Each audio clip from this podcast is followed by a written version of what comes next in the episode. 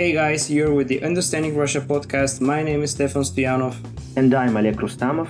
And we are going to talk about Russia and its foreign policy in the next 30 minutes. This is our third episode, and we encourage you to listen to our previous ones about Russia in global affairs and the US uh, Russia relations. And uh, today's episode is going to be dedicated to perhaps Russia's most important partner uh, in the last 10 years, the People's Republic of China. Despite some historical contradictions, the synchrony between Russia and China in the international arena is growing. At the same time, Beijing is the biggest economic partner for Russia, with increasing interdependencies between the two countries.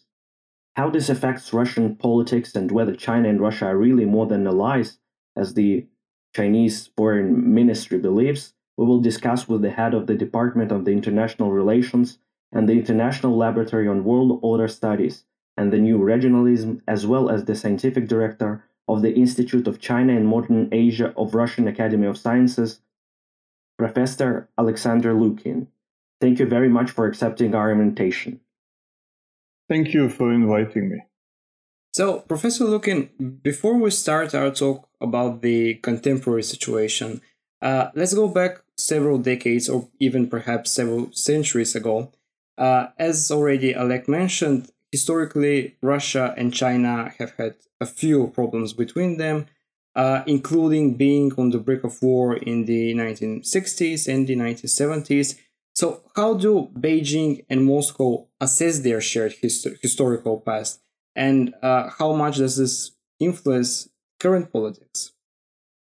Well, Russia and China has uh, about 400, a little bit more than 400 years of uh, relations. Uh, they began in the, uh, I would say, um, begin, beginning of the 17th uh, century, but they were like sporadic contacts. And then in the 17th century, there were first clashes uh, at the border. Um, because the two empires at that time it was the Qing Empire, which was not exactly Chinese, but it was a, a Manchurian China under the rule of Manchurian, Manchurian dynasty.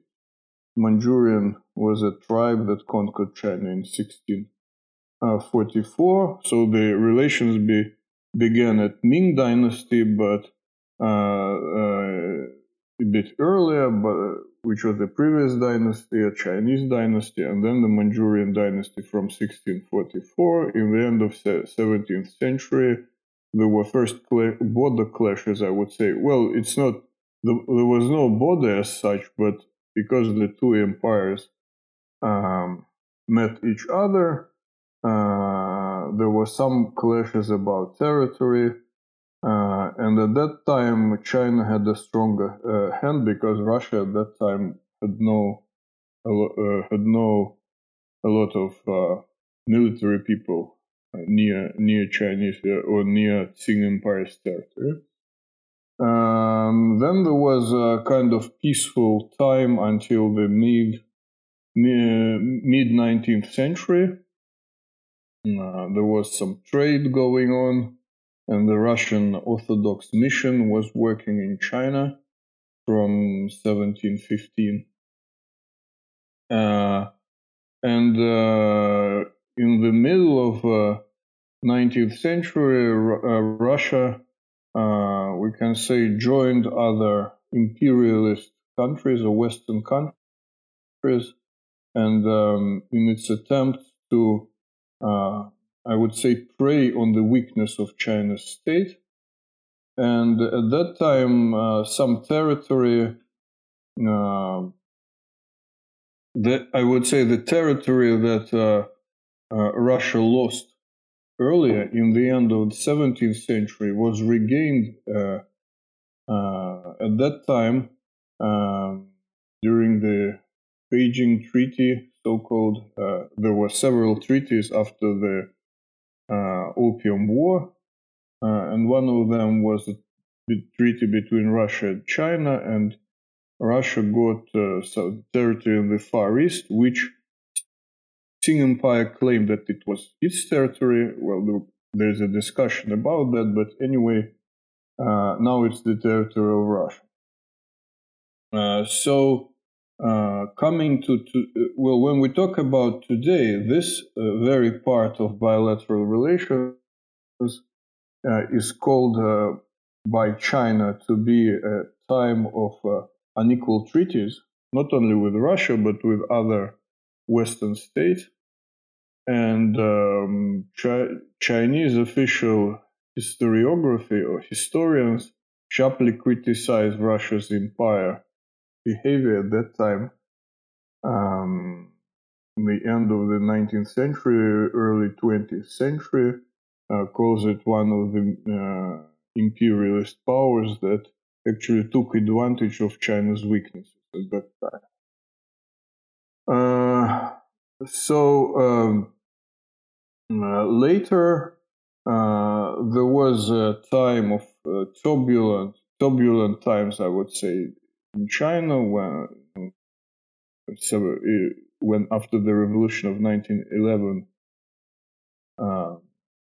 several military leaders fought each other on the ter- uh, and controlled parts of the territory of China. Then the Kuomintang party united most of it, and finally, uh, in uh, 1949, the, the, Communist Party came to power by defeating the Kuomintang army and, and, and the party. The remnants of Kuomintang had to flee to Taiwan. at that time saw various uh, periods of uh, the relations now with China and the Soviet Union, because Soviet Union was uh, established well after the revolution of 1917. Of course, the Soviet Union was formally established in 1922.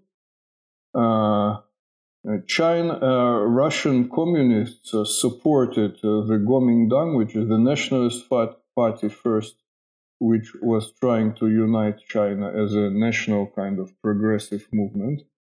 Uh, and but later it supported the Communist Party against the Kuomintang. It supported the Kuomintang, by the way, during the uh, because it was it controlled the Chinese official government of Republic of the Republic of China from 1911 until 1949. The country was called uh, the Republic of China and uh, the Soviet Union supported its government uh, and its leader Chiang Kai-shek during the war between China and Japan, which began in 1937 uh, and ended with the defeat of Japan in 1945.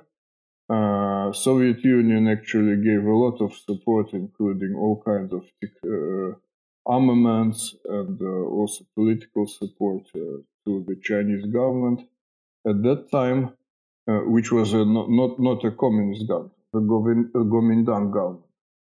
But after 1945, it supported Communist Party against the Gomindang during the Civil War. Again, uh, I mean, uh, this time another party, and this part, uh, and this party came to power in 49.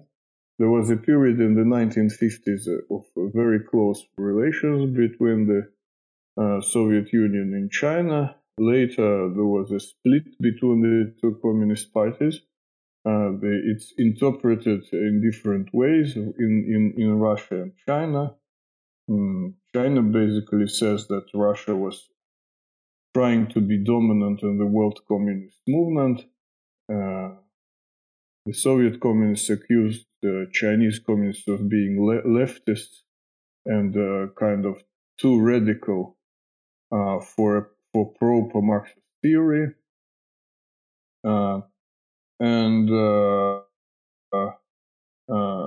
then the period of normalization relations started by the end of the Soviet Union in the second half of the 1980s.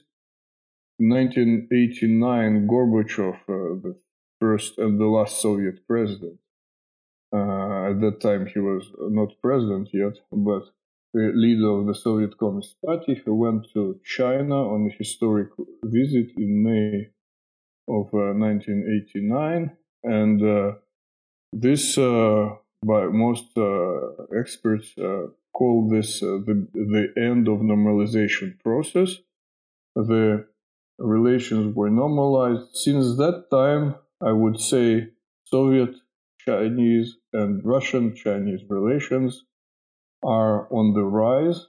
At the moment, we have very strong partnership and a uh, very um, kind of, uh, uh, I would say, thick uh, network uh, of, rela- uh, of relation of, of st- structure of relations.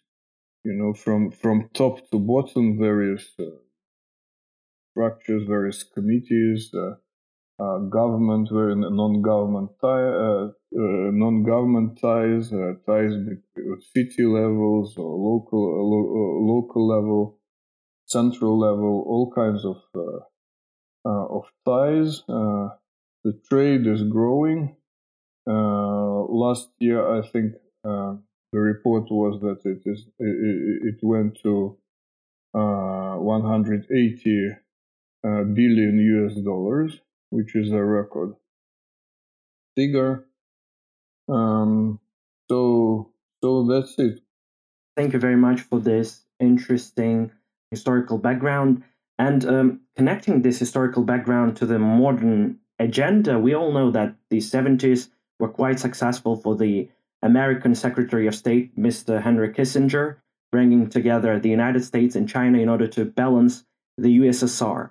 And um, the contemporary relations between Russia and China nowadays built on the same logic, but the subject that must be balanced today is the United States? And generally, uh, how big is a factor of the United States in the rapprochement between Beijing and Moscow? Well, the, I wouldn't compare this in the way you did. Um, Dr. Kissinger, when he was uh, the national security advisor.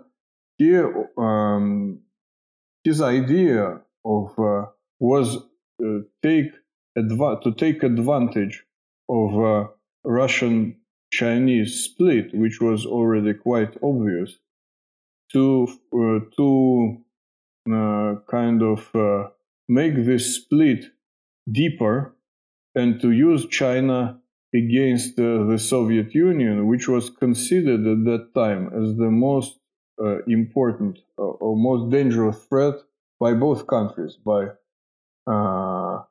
by the United States and China. So, mm, uh, but uh, I wouldn't say that it was balancing the Soviet Union because the Soviet Union was not the strongest actor among the three in this triangle. People were talking about triangular triangular re- relations at that time, uh, and uh, so today, uh, what is going on is uh, um, uh, Russia and China. Well, first of all, I would say there are two major factors or major reasons for the rapprochement. The first is a natural coming together of neighbors, because in contemporary world, of course, neighbors, especially such big neighbors, uh, I would say, should seek um, uh, growing trade, which they do, and uh, the situation of uh, kind of negative relations or bad relations between them was not natural and was not helpful to any uh, to each of the country. Uh, it was uh, the main reason for the split was ideological, but if you put uh, aside ideology, this was quite unnatural for them. So this is one thing. Uh, and I would say that uh, rapprochement was uh, had to be uh, develop, uh, had to develop anyway, regardless to the United States policy, to the to policy of the United States after um, the Soviet Union collapsed and uh, Russia got rid of communist ideology, and Chinese foreign policy was became after the beginning of reforms in uh, 1978 was also becoming less and less ideological and more and more pragmatic. But uh, there is, of course, a second factor, uh, uh, which you mentioned, uh, that is the policy of the United States and uh, the West in general. Uh, I would say, led by a political West, let's say, the the obvious leader, which was is the United States. this policy is policy of uh, trying to maintain its world domination, uh, the unipolar moment, which was uh, uh,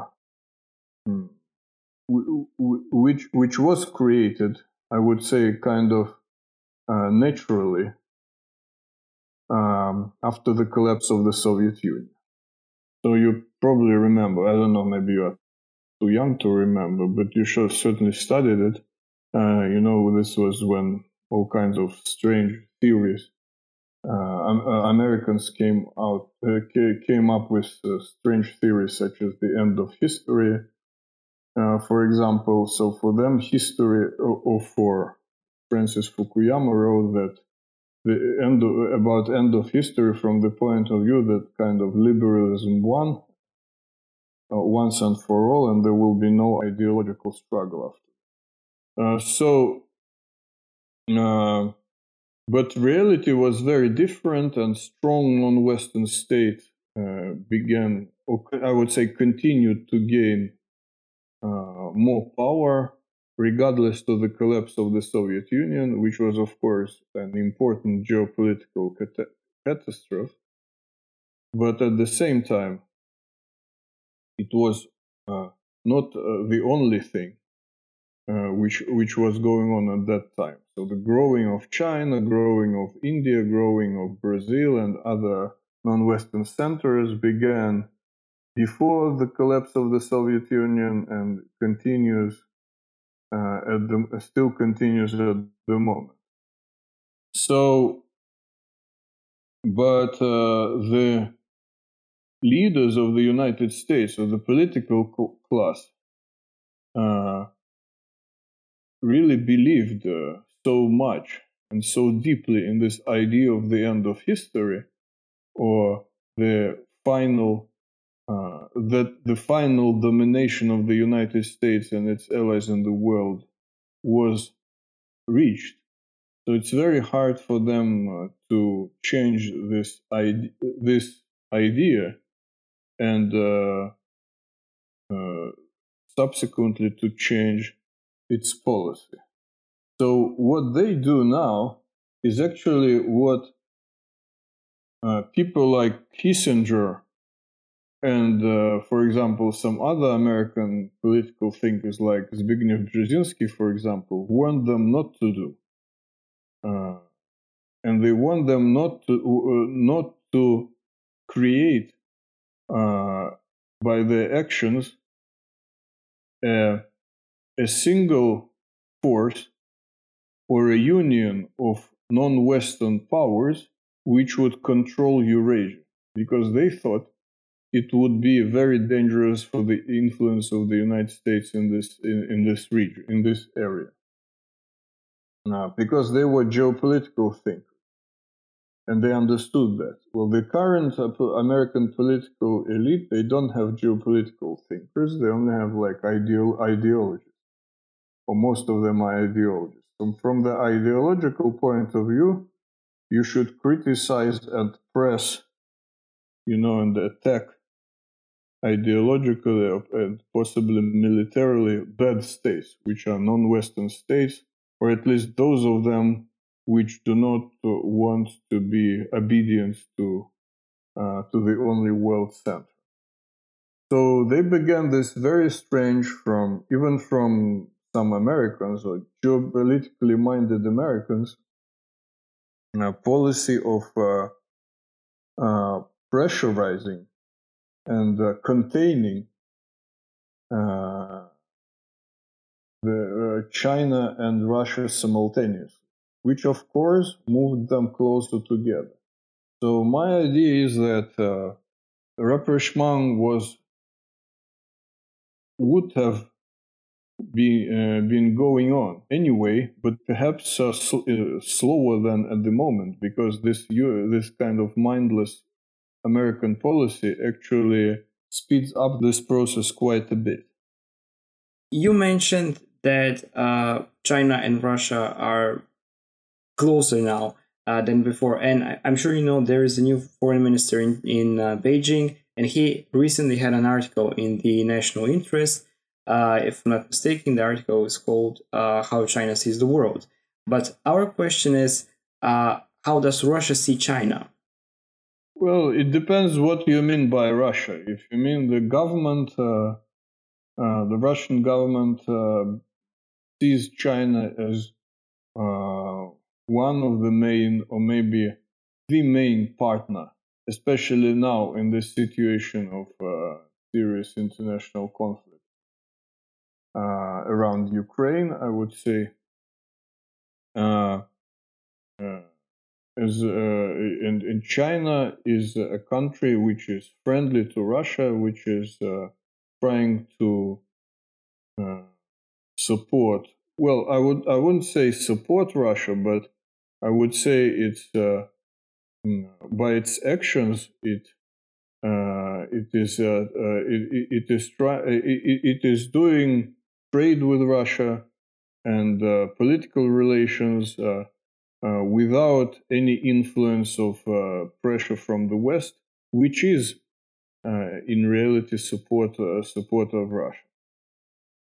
so, if you are talking about the Russian people, uh, we have uh, some results of opinion polls, and uh, the last of them that that are uh, the latest that are available say that 70 or even more percent of Russians now uh, say that China is the most friendly country uh, to Russia in the world. It's even more than say that Belarus is also a friendly country. But at the same time, there is a mi- minority of Russians, about 10 or so percent, which are apprehensive about some China's policies, and uh, there are some myths about China which are spread among them, among this minority. For example, that China might want to get some uh, to get some territory from Russia, or that it's uh, too strong uh, to be a partner, and that Russia may become, for example, some kind of junior partner of China. There are in some circles we we have uh, such views, but this is a minority view. Yes, thank you very much. Um, so you've been you have been already uh, talking about some like positive uh, sides of the Russian-Chinese relations, but uh, let me exacerbate a bit. Of course, in any bilateral relations, and especially when we talk about such huge and powerful countries as China and Russia, um, there are some weak spots. There are some thorny issues that should be somehow neglected because otherwise it could put at risk the whole system of linkages. So, uh, could you expand a bit on what fundamental consensuses Russian Chinese relations are based upon, and maybe what specific problems do states intentionally ignore in order to have a stable partnership with each other? I don't think uh, Russia and China have any problems in their bilateral relations. Um, and they don't ignore any problems. Of course, uh, we can talk about some weaknesses, but it's not. Uh, uh, it, I would say they are caused by natural causes. It's not uh, somebody's, uh, you know, fault play or something like that. For example, Russia is always are usually concerned that it mostly sends uh, oil and gas to China, natural resources, uh, and China is selling to Russia more and more machinery. But it's of course natural because uh, Russian Russia's economy does not produce much much machinery, which may be interest, interest, uh, interesting to China, and also um, uh, also the price on oil and gas is uh, growing. So that's why the I would say it's still the it's the largest share of Russia's export. Uh, uh, so this is like economic problem. We used to have some problem with customs, but now they're basically solved. Uh, in the international sphere, I cannot even see any kind of problem uh, between the two countries. The cooperation and mutual understanding is of a very high level.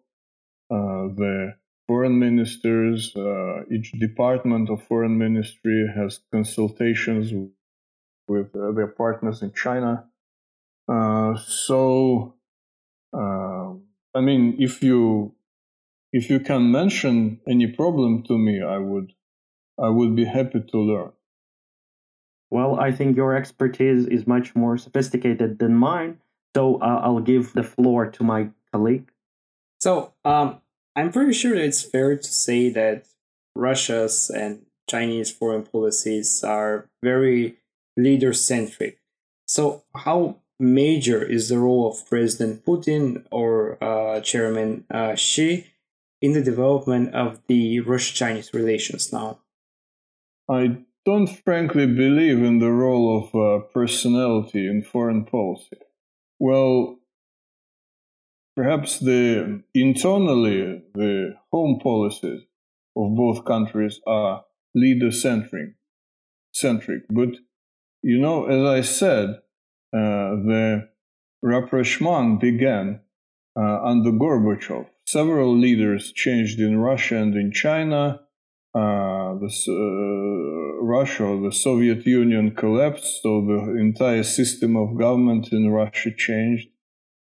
Uh, and uh, every new leader continued the previous trend. So, which means that it's uh, rather objective and does not depend on personality. And um, when we talk, when journalists talk about good personal relations between leaders, I think this is, uh, I mean, leaders are led by interests, not by personal preference.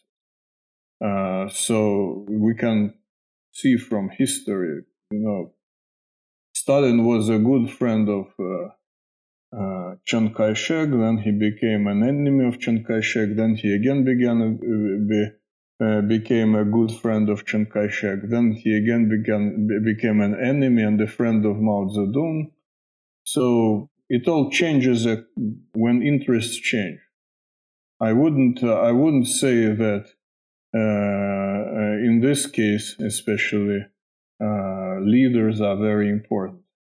We all know that the expression the big game is related to Russian British confrontation in Central Asia. And uh, as the last question, we'd like to put some geopolitical aspect. So, could China's growing influence in the uh, region uh, led to a confrontation between the two countries? Well, I, I, think that the problems between Russia and China in Central Asia are uh, mostly exaggerated because uh, Russian and Chinese interests in this area coincide politically and economically. Uh, I would say both Russia and China want to work together here to uh, support political stability. Uh, for example, we saw January last year when uh, Russia, uh, with its uh with, with, support of some other countries, uh, restored the political stability in Kazakhstan. China basically supported that.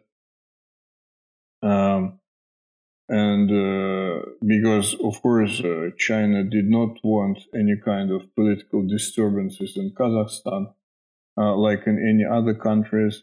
They both un, uh, uh, they both support uh, secularism and secular governments there because uh, for both Russia and China, um, if uh, some radical, say, Muslim forces, radical Islamists come to power in one of the countries, it would be a threat to security of both of them.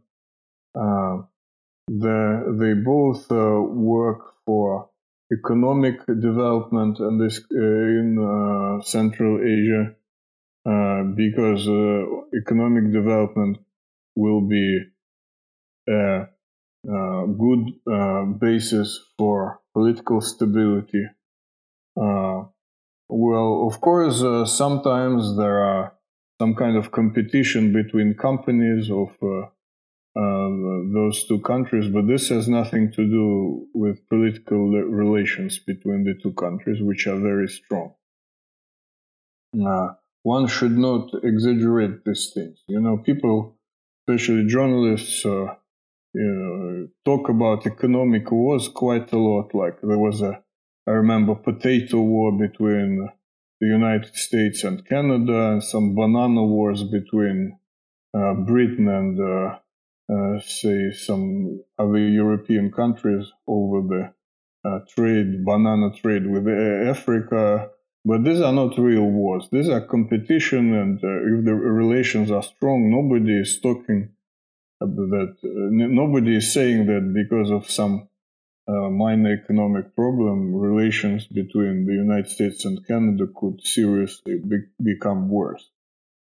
Uh, so, uh of course, uh, uh, we understand that China's growth, economic influence is growing, and that's a natural thing. And even if Russia wanted to do something about it, it, it it could not do anything about it because China's uh, uh, GDP and uh, the size of Chinese economy is more than 10 times larger than that of Russia, and the gap is growing. So, of course, one should only expect that uh, China's um, economic influence in this re- region uh, will uh, will grow.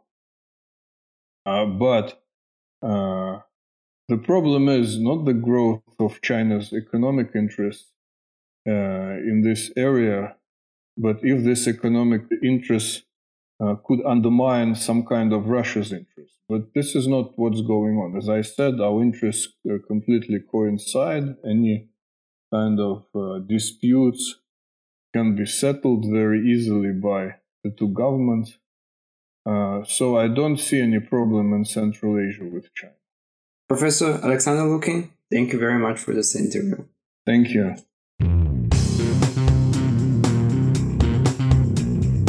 You have listened to the Understanding Russia podcast. Today's episode was produced by Fyodor Alexeyev. It was mixed and mastered by Stefko Stoikova and Slavko Sergeyevich. Our research assistant and fact checker was Liana Bersanova, and the hosts of this episode were Oleg Rostamov and Stefan Stoyanov. The episode would not have been possible without the help of the International Laboratory on Curatorial Studies and the New Regionalism. We remind you that all opinions you've heard belong to those who said them. Thank you all for listening, see you next time, and stay safe.